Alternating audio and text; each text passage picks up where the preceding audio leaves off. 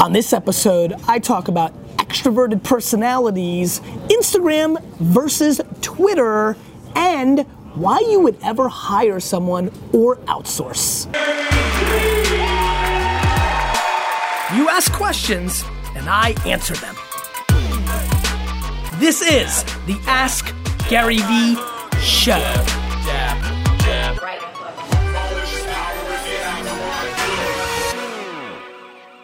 Sup, everyone? This is Gary Vaynerchuk, and this is episode 56 of the Ask Gary Vee Show. Before I get into the show, I want to talk about my manic obsession that I was just talking to the team with right now of my Instagram game in 2015. So if you're not following me on the Insta, I need you to do that immediately, or it will be the single biggest regret of your 2015.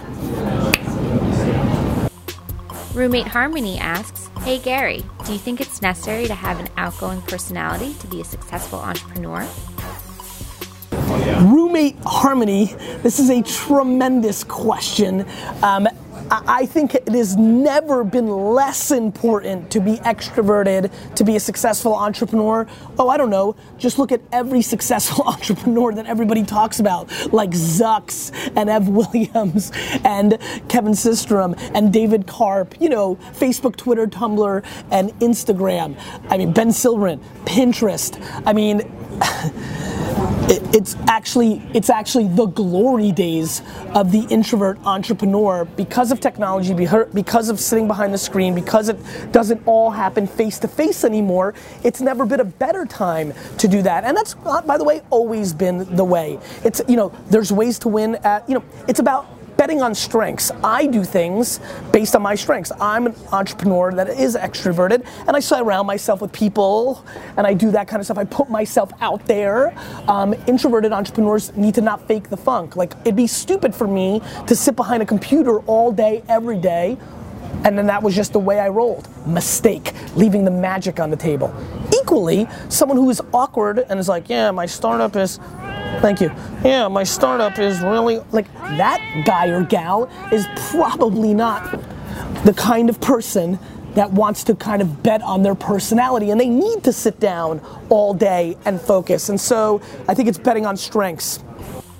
Daniel asks, Numbers of monthly active users aside, do you think Instagram is actually a larger social network than Twitter?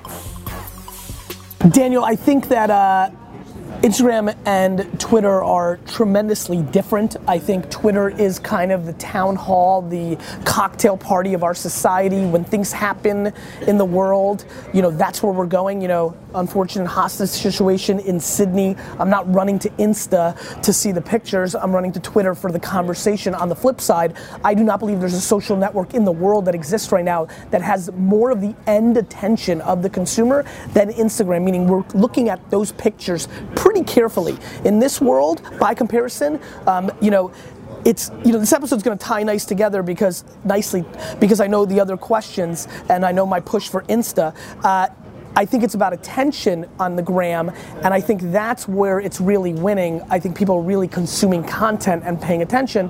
One of the reasons that Twitter is evolving is, you know, I used to be able to send a tweet six years ago, and even though with substantially less of an audience of reach, I had more action because the attention was more serious. Now the fire hose has gotten so intense, so those are the variables. Uh, you know, from a net net game of attention, I think it's pretty close, but Instagram is clearly going in the right direction. They just both act differently, that's all. Lisa wants to know, what actor would you want to play you in a movie about your life? Lisa, when the movie of my life is made, which I'm pretty substantially betting on it happening. Uh, you know, what I'm looking for in 25 years, because I'm a slow grinder, right? Like, don't get confused, Vayner Nation. 99% of the world has no idea who I am, minimally. Um, but I'm a grinder, and I feel good about where I sit in the is this worthy of a movie lexicon in 25, 30 years from now? So I don't know who I want to play me because obviously there'll be different versions, but whoever is the most attractive would be uh, the direction I'd be looking for. Todd asks, I noticed that you post the same things multiple times. Please explain why this is a calculated move and not obnoxious. Todd, everything I do is calculated. Um, and so the answer is yes, it's calculated. And the reason I'm posting multiple times a day, and I think you're referring to clearly Twitter, is the before mentioned answer in the Instagram question a couple questions ago, which is Twitter has gotten noisy. I've looked at data and intuition, looked inside myself, and decided that it's okay for me to do it multiple times because the speed is happening. The hardcore fans will accept that it's okay, I've seen that, and just so many, call it 90% of people that want to consume my content. I mean, still, some things that I'm on the 19th time on, like the Twitter mistake on the deck, you know, I put out today and people are like, oh, and like, it's, you know, there's just so much noise that I feel the market has changed and I think it's appropriate, almost like a scrolling bar at the bottom of ESPN, right? If you think about that, that's looping the same stuff and it doesn't bother me. I can choose to look at the bottom or not. And weirdly, and I'm sure all of you do this, sometimes you just look again and again and again. It's kind of wild that way. I think that Twitter's fire hose now replicates the bottom ticker of CNBC and ESPN, and I think it's the right execution to put out stuff at different times, different time zones. I want to hit my European and Asian and, and non-US family. What's up? non-US. Uh, I want to hit my West Coast peeps. You know, you got to play it differently, and that's just the way it is. And I think it's appropriate in a December 16th, 2014 world to put out the same content multiple times on the Twitter. I like calling it on the Twitter. Uh, in a world where in December 16th, you know, 2008, I felt differently. I changed my mind consistently, which is why um, which is why I think I win. Uh, and honestly, which is why I think I'm worth the attention that you're applying to this show and why I think this format works because the game is changing quickly and often. And uh, if you're not adjusting, you're going to lose. The, you know, the 85 Bears won on a system that doesn't work in today's NFL. Heck, heck, the, you know, 2000, who won last year? The Seahawks. The Seahawks aren't even able to execute the same game plan as last year in the NFL because of the way the officials call pass interference and things of that nature. And so you just got to keep evolving, and if you don't, you lose. And that's the evolution of my game. So advice that I gave in jab, jab, jab, right hook would look differently today about Twitter because between the time I wrote it and this minute, the game has changed. So Gary Vee, this is what I want to know. Because you have this 500 person agency, I want you to explain why people should use a digital agency. It looks. What's the circumstances, when not to use it, when to use it, how do you optimize it? But basically, give us the gist. Why use an agency? Why not cultivate all this talent inside and control it, own it, etc., etc.?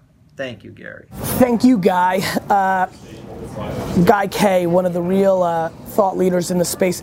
He, he's too humble to do it, but I know he has a new book out, and I want to give love to people. So, D Rock, Stefan, take over the page here. Give him a little shout out. Let's link it up below. Uh, one of the few authors I feel comfortable enough in saying, check out what they're doing. So, uh, Vayner Nation, check out what Guy's doing.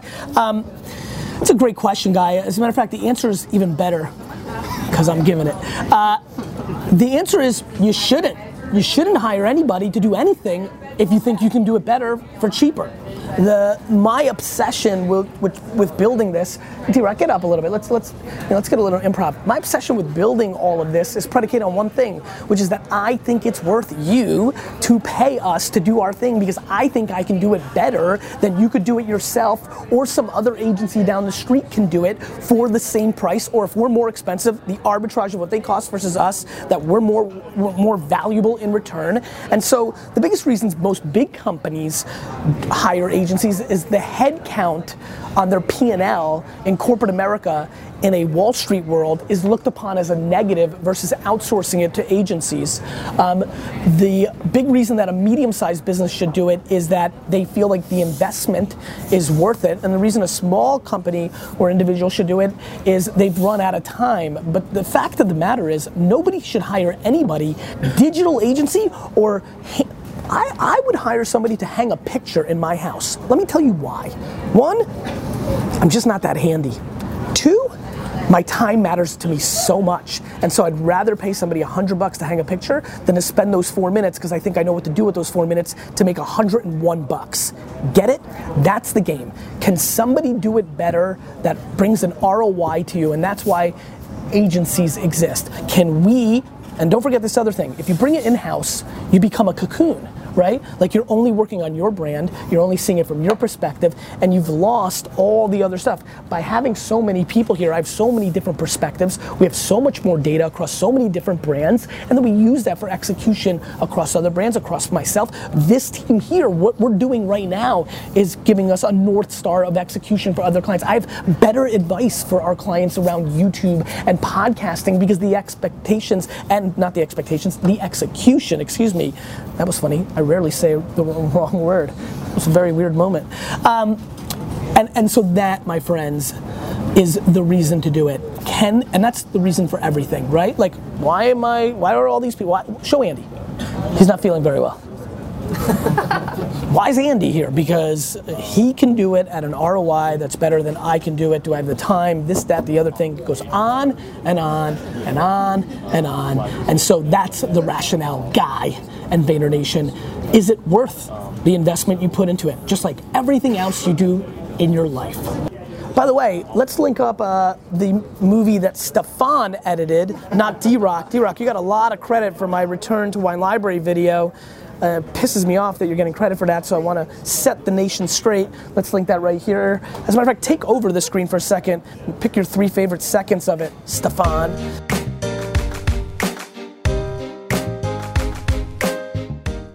Um, question of the day